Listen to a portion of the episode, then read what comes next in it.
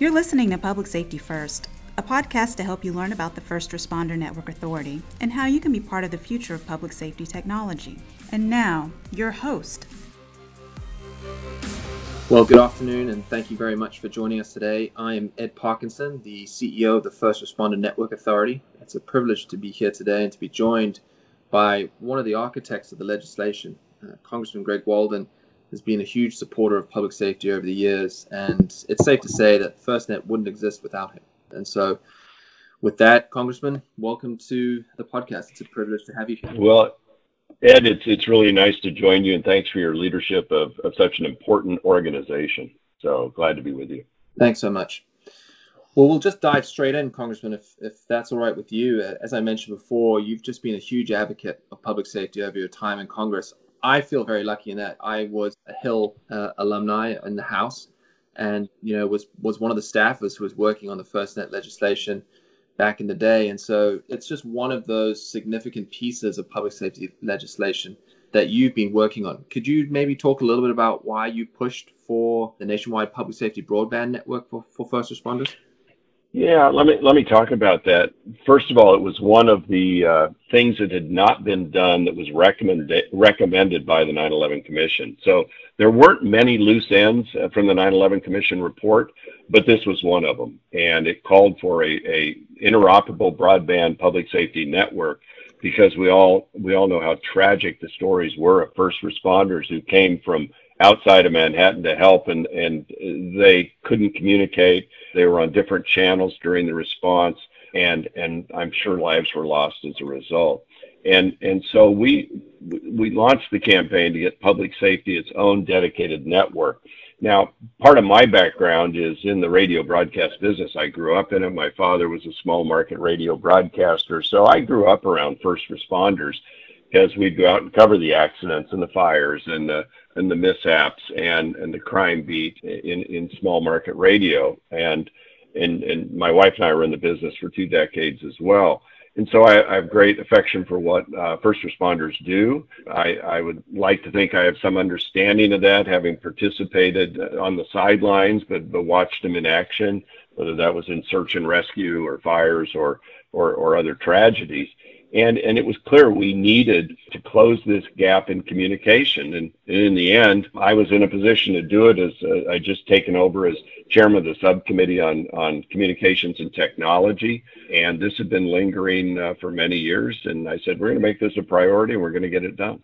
Well i can imagine especially representing the second district which is very rural and subject to quite vicious wildfires over the years, and, and you've been in, in office for a good chunk of time you you've got a lot of experience of working firsthand directly with public safety and responding in these rural communities. I'm sure you could talk a little bit too about how you've seen the evolution of technology moving from back in the day when there were no not even radios in in your district to now where we see FirstNet and public safety broadband at the at the forefront of how folks are responding to incidents like wildfires. Yeah, no, no, it's true, Ed. I my district, just for for perspective, would stretch from the Atlantic Ocean to Ohio. That's how big Eastern Oregon is, and and so we've got all the all the problem areas for communication networks. We have really remote mountainous areas where we have some of the deepest canyons in the country, and as a result, you, you also don't have broadband out in a lot of those areas. So they're very hard to reach with with uh, reliable communications technologies and again, just going back to my old radio days, I've I've installed Motorola gear and trunks and everything else of, of uh, our radio station vehicles, and you know I I know a little bit about signal propagation characteristics and things of that nature, and and so it, it to me it was a no-brainer that we had to do better. We had to fund it. We had to come up with something that worked so that if a first responder from somewhere in Idaho showed up at a conflagration in, in somewhere in Oregon, they could talk to each other, or somebody from New Jersey going to Manhattan, they could they could communicate. There's another piece of this too that's really important. We we wanted to set this up in a public-private partnership that would allow for the innovation that had occurred outside of the public safety system to occur. And by that, I mean, if, if you have a broadband interoperable network, a common platform, if you will, then all these bright, I'll say, kids in, in Silicon Valley can develop apps that could work on these devices and really perpetually modernize the, the communications capabilities for our first responders. So that was another piece of this that we thought was really important. And that's why the D block mattered as well. Yeah, the power of the, the public private partnership, I think, is one of the key aspects of this. I think you recall when Sam Ginn, our first chair of the board, and uh, yep. Sue Swenson came up to testify along with Mike Poth and TJ Kennedy. You know, we've had a, a lot of discussion of what the initial idea of how the partnership could look like. But what was key and what was central about that was this recapitalization model where we knew that the seed money that Congress had given us, plus the power of the D block spectrum, comes together so that we would never have to come back to Congress. We would be able to build a self sustaining and, frankly, a growth creating environment, not just from a fiscal perspective, but as you alluded to, the application ecosystem, the device ecosystem. I think when you see right. the numbers today, you know, we've got over 100 devices on the FirstNet system, we've got well over 100 applications. It really just, frankly, reinforces the vision that Congress had when putting the legislation together. It's really powerful to see. Well, and, and it is. You know, I, I continued when, when we were in the majority to hold oversight hearings, as you referenced, because I wanted to make sure that, that we did our due diligence as, as Congress. I, I've always felt that the work begins after you pass a law to make sure that what you intended ends up getting done. And if there are problems, you go fix the problems. Because I know this will shock your, your listeners, but we don't always get it right in Congress. and so I've tried to stay in regular contact uh, with the first responder community and and now uh, through through your organization and all to say is it working for that frontline public servant who is, is trying to save lives, protect lives, protect their own life. Is it working or not? And, and what are the problems and how do we fix them? And so I, I think over time we've, we've done that. I wish we were doing more of it now, but I'm not in the majority and can't, can't go all the hearings. But be that as it may, I, I think it's moved in the right direction and really essential we get this right and set it up so it can be sustaining, as you said, and evolving always to the best technology. I, I wanted to make sure we didn't create a system that w- was a, a, a government legislated piece of equipment that gets locked in for a generation and that uh, you know only one or two manufacturers could make and there you go you're now you're hostage to your your supplier and i didn't want that I, I wanted something that was much more diverse much more vibrant much more able to grow and change and adapt as as the technology changes and as the needs change well, I think we spend, got there. Let's let's pull the thread a bit more on that, the evolution of technology and as technology changes. You know, here we sit today on the cusp of 5G, and we obviously want the United States to be at the cutting edge in the commercial space. You know, at FirstNet we talk about being fast followers. We're going to be ready for 5G. Our public safety users are going to be at the forefront of public safety 5G broadband, and it's really exciting to see that coming. But from your perspective, since you know, you're very close at this in, in multiple areas, obviously not just public safety, but certainly in the commercial front. What are your thoughts on 5G deployments and how do you see it potentially creating synergies with public safety broadband? That's a really good question as well, Ed. So, a couple of things. First of all, we need to make sure that our telecommunications networks, commercial, FirstNet, all of them, are, are resilient and are secure and are not infected with uh, foreign technology that could result in really bad things happening at crucial times. And so we're working to rip and replace equipment that's in the traditional networks and get some of it out that we believe poses a threat to our own security. That'd be the Huawei equipment. Second, we need to win this race on 5G, and that's why we've worked so hard to get spectrum into the market and to move forward with removing roadblocks to get 5G built out. I do think that part of the effort has to look at creating platforms that can evolve rapidly to, we'll call it 6G, but the next technology after 5G, you're always looking out. We have to get to the point where, like the O-RAN system and all, that, that those things are there, people have access, can compete, and, and that we can stay ahead of our competitor, our international competitors who would love to dominate our telecommunication networks, our power networks, and, you know, I think that poses a threat we shouldn't allow in our country. So 5G really matters, and it matters on the positive side of things. Look, I, I have a, you got 21 million Americans still not connected to high speed internet. And, and so we still have to get fiber out, but also 5G will allow up to 100 times the throughput capacity of LTE network. So now you can move a lot more data on mobile devices to more areas, but we've got to get that, that mid-band spectrum out to really serve the, the rural areas, I'll say. Um, and we're working to do that as well. So there's, there's, it's an exciting time in the world of telecommunications, but getting these networks built out is, is really important and then making sure that, we don't leave anybody behind is essential.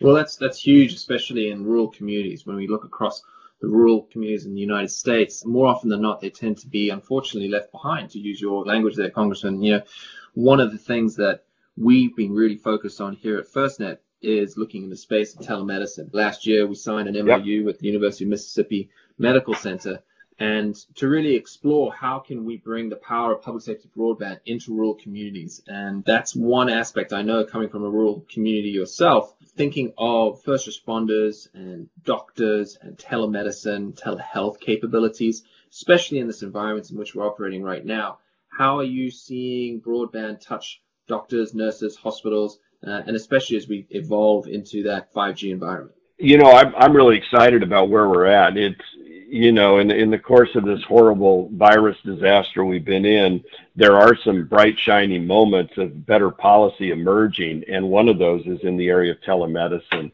And I've talked to uh, the chairman of the FCC, Ajit Pai. I've talked to Secretary Azar at HHS and others, because you know they waived a lot of obstacles that have stood in the way of telemedicine, especially for seniors. As you know, Congress said we're going to pay for telemedicine for people on Medicare because, frankly, in this COVID period, the last thing you wanted as a senior with some basic health care need having to go into a, a quick care emergency clinic or something where somebody sick with COVID is. And so being able to do telemedicine in their home made sense in the COVID environment. My plea to uh, those that are making policy in the administrative branch and we in Congress is let's not put those barriers to better access to healthcare back in place when this is over. Instead, let's go the other direction. We should be expanding access to telemedicine. It is smart, it is cheaper, it is safer, and it will minimize, I think, the spread of disease over time because then you're not having people in waiting rooms coughing and sputtering and sneezing on people who are just there for routine care. And, and we've got to break down some other barriers like cross state licensure of docs and things of that nature that prevent somebody that might be your home doctor talking to you when you're in another state on vacation and sick. I mean, there's just some stupid things left in the law that we need to just get smart about. And, and I think it will save money and improve healthcare outcomes, and especially in districts like mine. But this again calls for the need, and I think FirstNet can help fill this, of expanded interactive broadband capabilities. And certainly with the D block spectrum, that's a huge chunk of spectrum. There's adequate spectrum. And then the next piece is just the build out. And I know companies that are buying the spectrum to build out 5G have plans to, to build out into many of these unserved or underserved areas with 5G capability. So we can get that. I think there's a marriage to be had here of good policy, great connectivity, and I, I think you end up saving money, frankly, in the long run. We don't want to go past this time without giving a shout out to those ham radio operators, W7EQI. Isn't that right? Ha! That's right. That was uh, that's my call now. It was my father's. He got his ham ticket in 1934. Uh, I got mine uh, sometime in high school or thereabouts, and and was WB7OCE. But I uh, gave that up when my father passed away, and and took his classic call W7 Echo Quebec India. There you so, go. in fact, when I when I announced that I'd been chosen to chair the subcommittee on communications and technology, I used Morse code and tweeted it out, which confounded some and brought a, a slight smirk to the face of others to to marry an old technology with a new technology. So I thought it was kind of fun to do.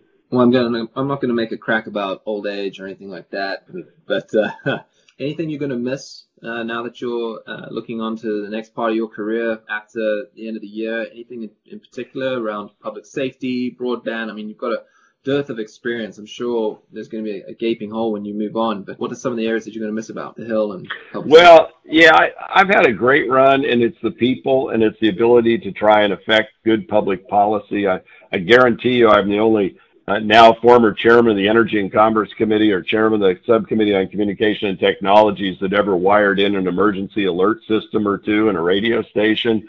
I did that in our station. You know, I've wired in studios and I've worked on transmitters. And if it got too high voltage or too tough, I, I had a I had a real engineer on uh, on standby. But you know, it's been a great run, and I'm so proud of the partnership we developed to get FirstNet in place and up and running in a positive way. I have such admiration for first responders in every category, uh, put their lives on the line to save the lives of others, safeguard our communities, to rescue people. I mean, it's every piece of first responder. And I think we made a difference. And, and in this world, you hope when you look back, you made a positive difference. And I, I think jointly we did. We freed up spectrum. We made money for the taxpayers. We created FirstNet. We funded it. We, we made the spectrum available. And I think that made a difference uh, for those who make such a difference in our lives. Yeah, I, I couldn't agree with you more. I really think that FirstNet's can become a, a complete game changer. When you look at where we stand as an organization today, just over 1.3 million connections in a relatively short period of time, over 12,000 agencies from every state in the United States. It's it's amazing to see the progress in a really short period of time. But look, it's a 22 more years the contract to go. I think in terms of legacy, this is going to be one of the best ones we have. So we won't let you down, Congressman. But hey, right. thank you so much for making the time today. I couldn't thank you enough, and thanks again for everything you've done for public safety. It's really an honor. It's been a great joy to uh, to work with my friends in public safety and get the policy right, and I'll do whatever I can, uh, even out of office, to be helpful. All right. Well, thanks again, Congressman. I really appreciate the time today and all the very best. Thank you. Thanks for listening today. We're excited to have you join our podcast community. Make sure to subscribe on iTunes, SoundCloud, and YouTube. You can learn more about the First Responder Network Authority at firstnet.gov and learn about FirstNet products and services at firstnet.com.